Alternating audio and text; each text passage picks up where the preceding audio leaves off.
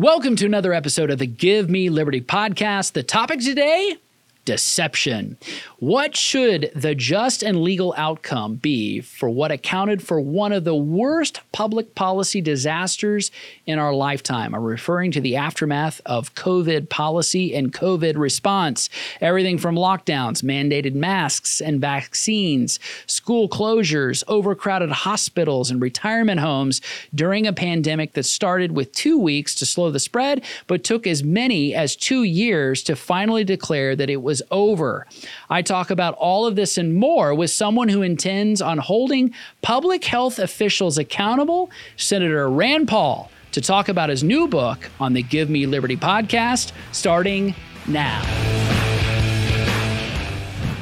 Well, welcome to the epicenter of freedom. That is the Standing for Freedom Center at Liberty University, the Give Me Liberty podcast. I'm joined by my friend, Senator Rand Paul. Welcome. Well, glad to be here. It's great to be back at Liberty University. Well, you're you're at the place where freedom really starts for the next generation around the country, and we hope to see many of this youngest generation take back freedom. I was here in twenty fifteen and got to speak to the entire student population, and I still remember it as one of uh, my favorite speeches, really. That's awesome. Well, we're glad you're back, and I know you're going to address many business leaders and students tonight. I did want to talk a little bit about your book, Deception: The Great COVID Cover-Up. Um, there's a lot to discuss on this topic. Certainly in the aftermath of COVID, the postmortem, I think there's a lot of people who are admitting things that we knew all along. But I wanted to go back to kind of the beginning. You were one of the early whistleblowers on this. You confronted Doctor Anthony Fauci. Uh, he had a hearing. You talked about gain of function. Walk us back to that moment and, and talk about the facts that uh, you were able to uncover. When it first came out in twenty twenty, I didn't know much about Anthony Fauci. I'd never heard of him, frankly. And he came before our committee, and I really gave him an honest chance to begin with. But with each successive visit, it didn't seem as if he were really telling the truth. And so at one point, this gets into actually twenty twenty-one, Nicholas Wade wrote an article that was published in medium dot com. And in that article, he started talking about all the attributes of the virus that makes it look like it was manipulated in culture, manipulated in the lab, and that it leaked from the lab. And that they had tested all these animals, like eighty thousand animals in China, and none of them had COVID.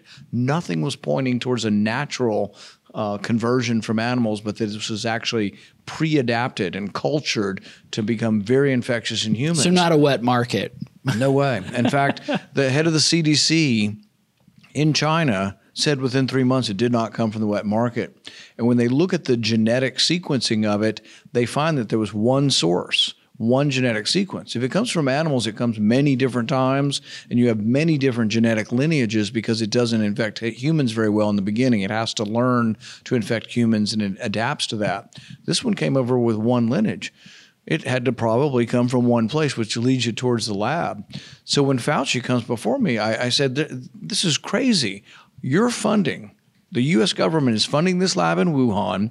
You're giving them money to combine two viruses together and take a part of one virus and combine it to another with the intention of seeing if they can make it more infectious or more lethal in humans. That's what gain of function research is. He says, no, we're not. And he wagged his finger at me and he said, unequivocally, the N I H has never funded gain of function research in Wuhan.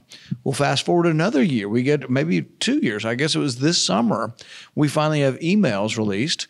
What he's saying in private is completely the opposite. We found an email from February of twenty twenty, a year before I asked him the question. And in the email, he says, the virus looks manipulated, looks like somebody did something to this virus. And we're also very worried and very suspicious because we know in the lab in Wuhan, they're doing gain of function research. And he lists the paper, but it's a paper he supported with his, with the, with the U S government money.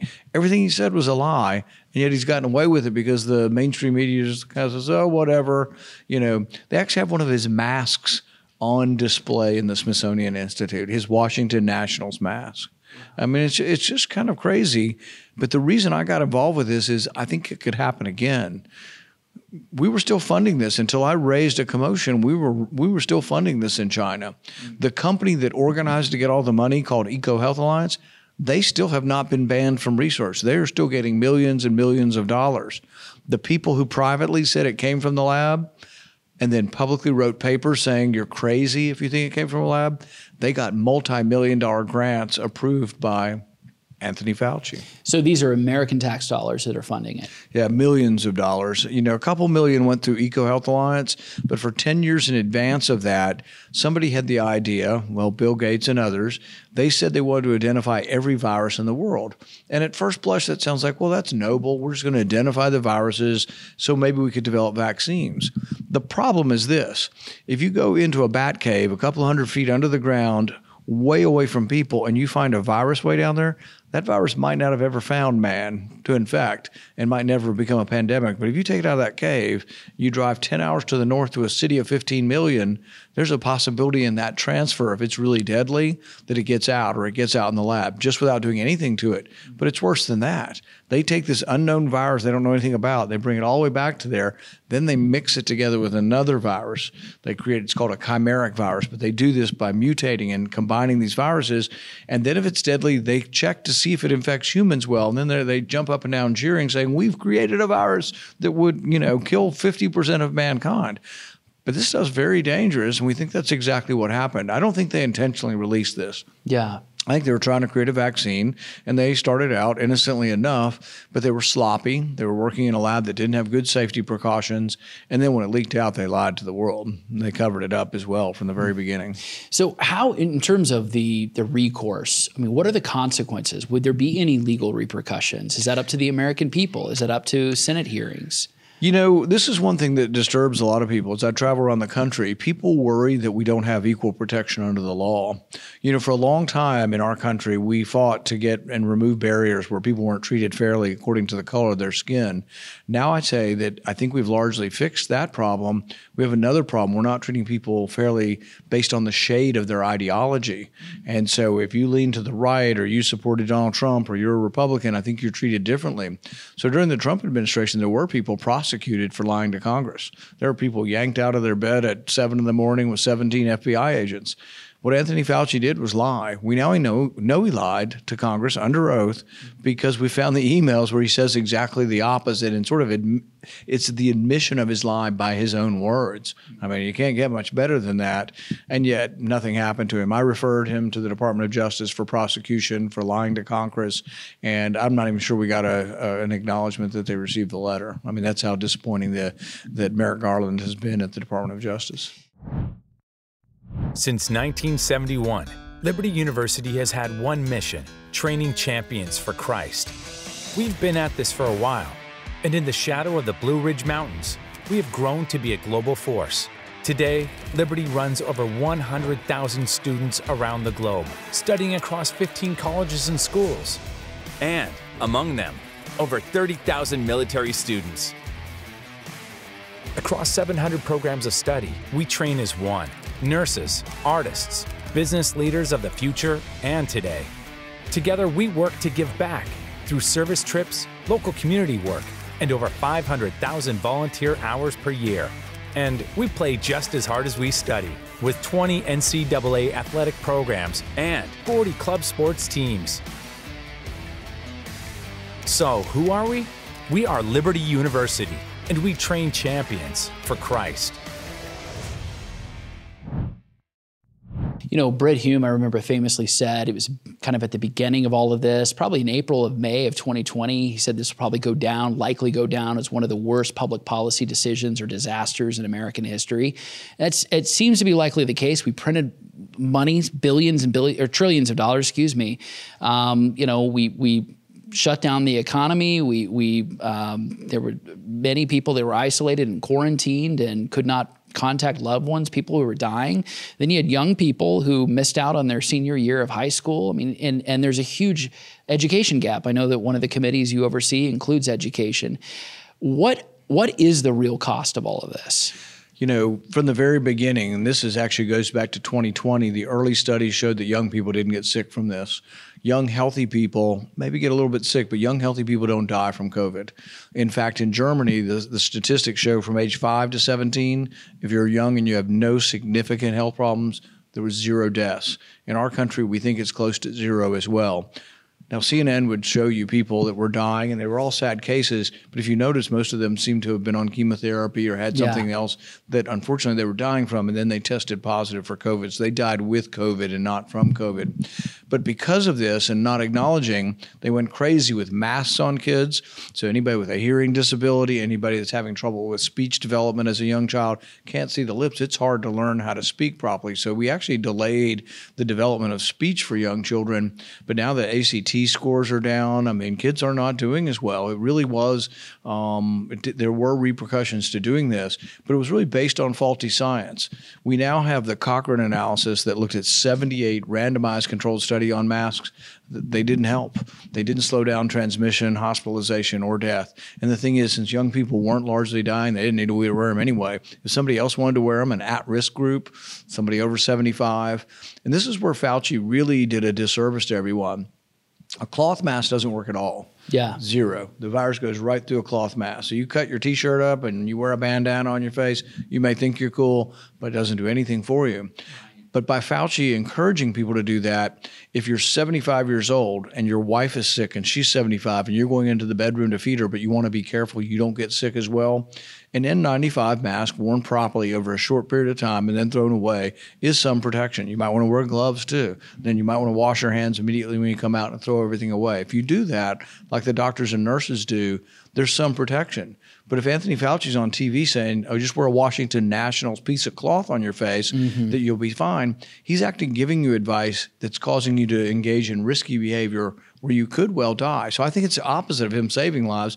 I think his lies actually could have actually cost lives. He seemed to vacillate too. Like w- w- you would see sometimes certain ways he would speak about masks. They didn't help, you know, social distancing, how much. And he seemed to go back and forth, back and forth. He was forth. forever changing. And the only time he ever tr- told the truth, as far as I'm concerned, is in private. Mm-hmm. When he worked with somebody the first month of it, she said, should I get a mask? And he sent her a note saying they don't work. Mm-hmm. They, they would, and we did. Before this started, they'd looked at influenza, which is about the same size as this, and they had concluded basically that influenza doesn't, it doesn't, isn't stopped by the mask, and neither is COVID. Mm.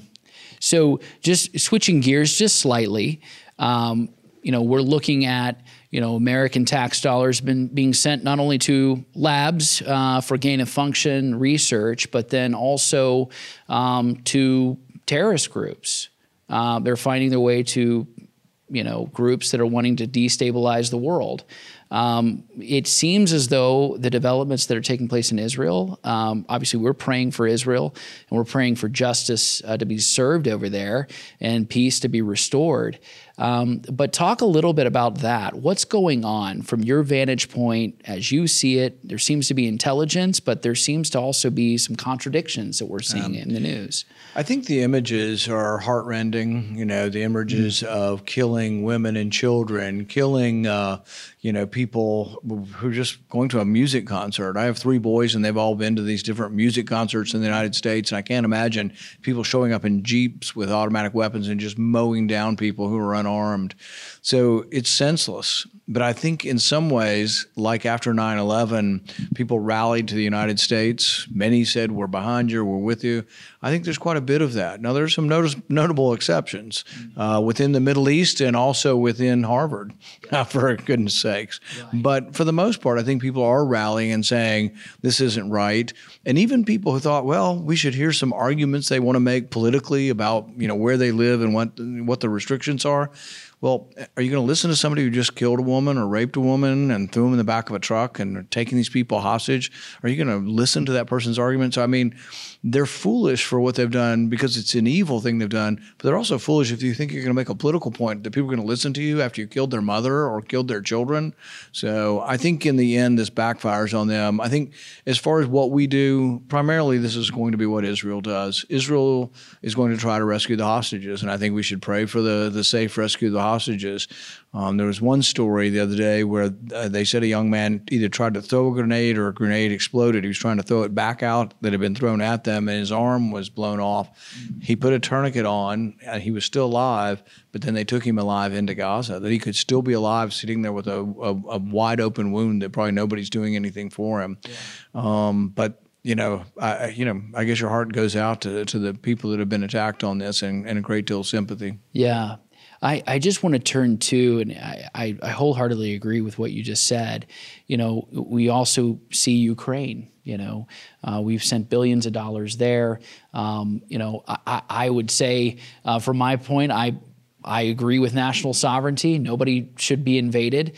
Uh, but it, it, it's a confusing situation uh, when it seems as though um, that there's, what are the goals? What are the objectives? What is this being sent to prop up? Uh, what is what problems is it solving?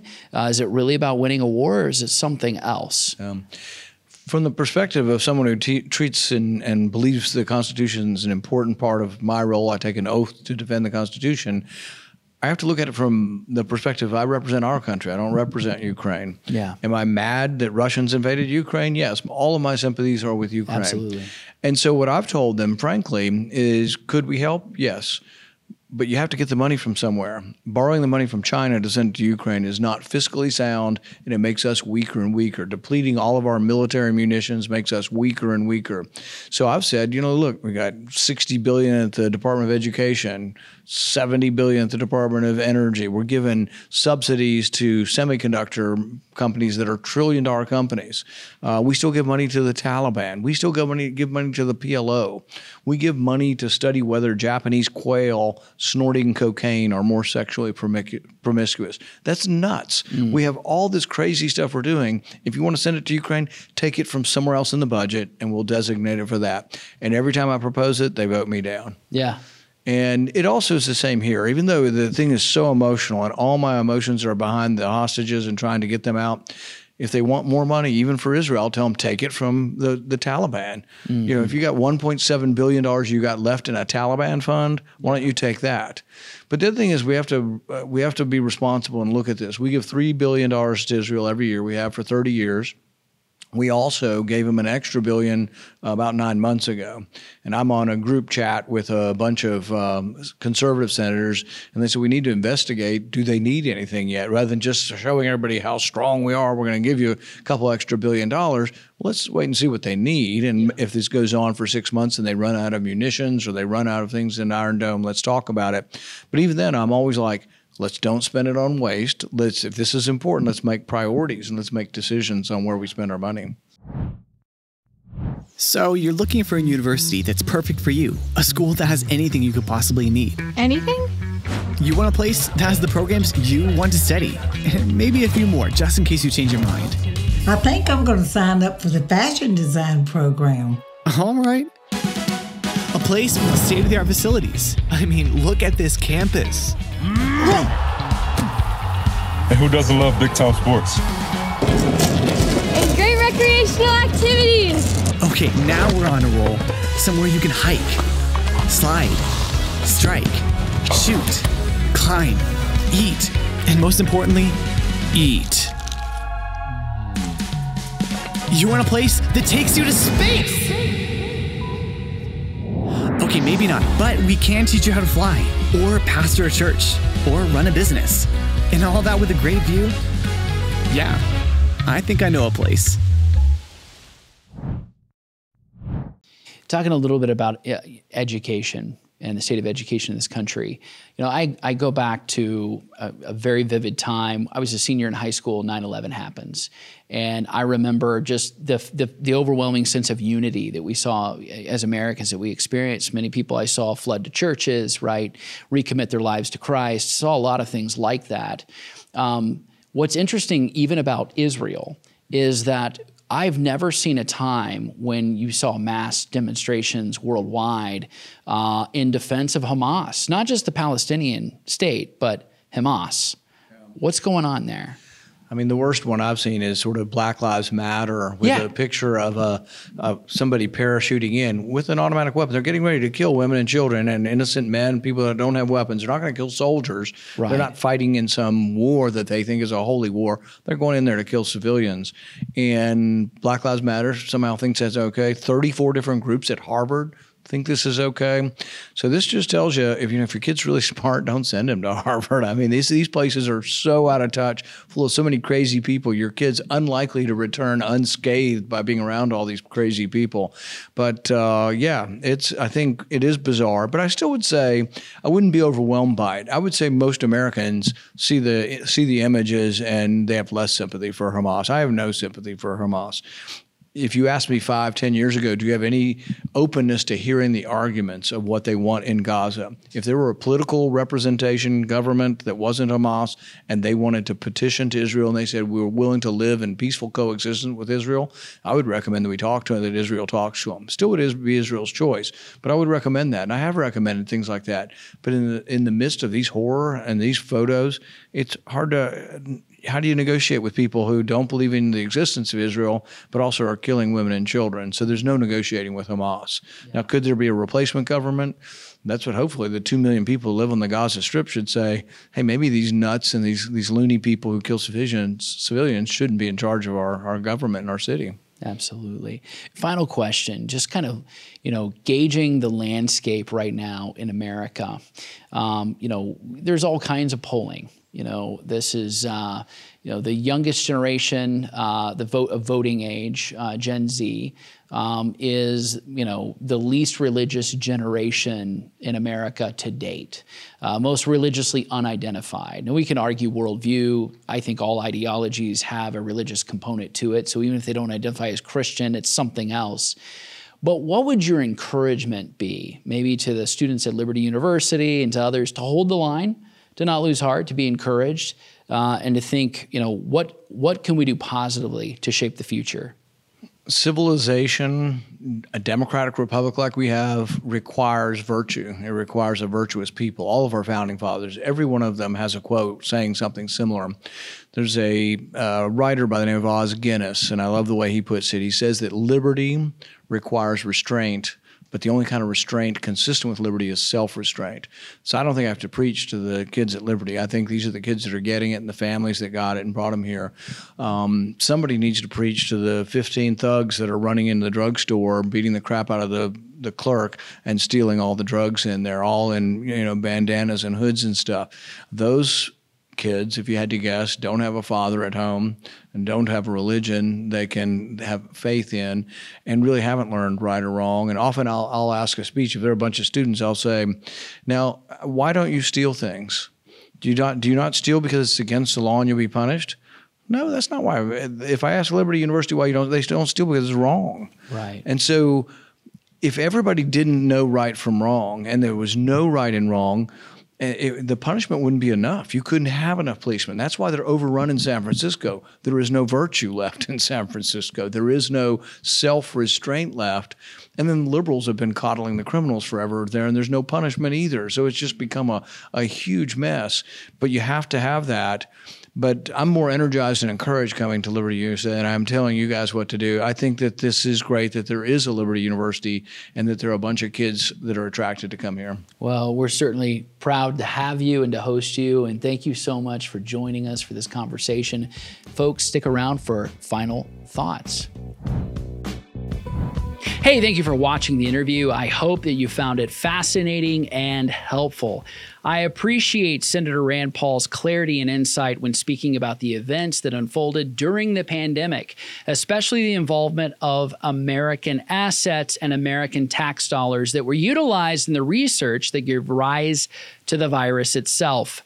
There is much to answer for as the facts are gathered, and even as the facts are being gathered now. It is alarming and incredibly damaging to our trust of our institutions, not only as Anthony Fauci being quoted before Senate committee hearings under oath and in direct contradiction to known facts and emails that have later become a source of public information, but he was not alone. The N I H, the C D C, the W H O all seem to be following a new public health policy that was not just determined by Washington, D C, or even in Brussels or Geneva, but also significantly influenced by the political machinations of Beijing. It wasn't just about public health. It was also about getting to the truth of what happened. I believe that in due time, the entire world will know exactly what happened. As one person put it, you can fool everyone sometimes, you can fool some people all the time, but you cannot fool everyone all the time. So much of what took place in the name of public health took place out of the window of public accountability and transparency. Decisions that were being made about lockdowns, masking, the multilateral shutdown of national economies, the fast tracking of vaccine research that circumvented all conventional methods of development and testing to the mandates of those vaccines. This all relied on public trust of the institutions to tell the truth and to be forthcoming with all the information. But whose information was it?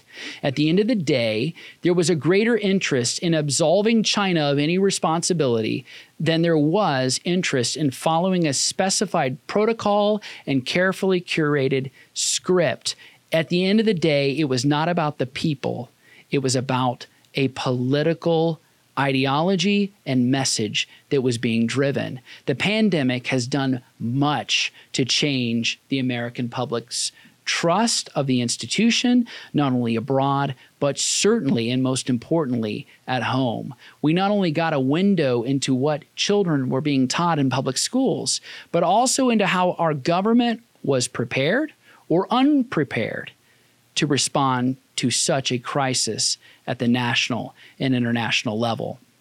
It was one of the most damaging and destructive emergencies of our lifetime, and the one that we will be paying the price for for years to come. Yet, as a Christian, I cannot help but be reminded of what the scriptures teach. God works all things together for the good of those who love him and who are called according to his purpose. There is a silver lining to all of this, especially for the believer. When we see the world falling apart and the ensuing destruction all around us, there is a gospel opportunity even now. The disillusionment of institutions, experts, and those in authority means that people have to trust in something greater than what man can ultimately provide. We are in need of a Savior, and that Savior is Jesus Christ. When all hope is lost, when all trust is gone, when people fail, God never fails. He never leaves us nor forsakes us. I hope you enjoyed this podcast, and I hope you will read Senator Paul's brand new book, Deception. Until next time, God bless you.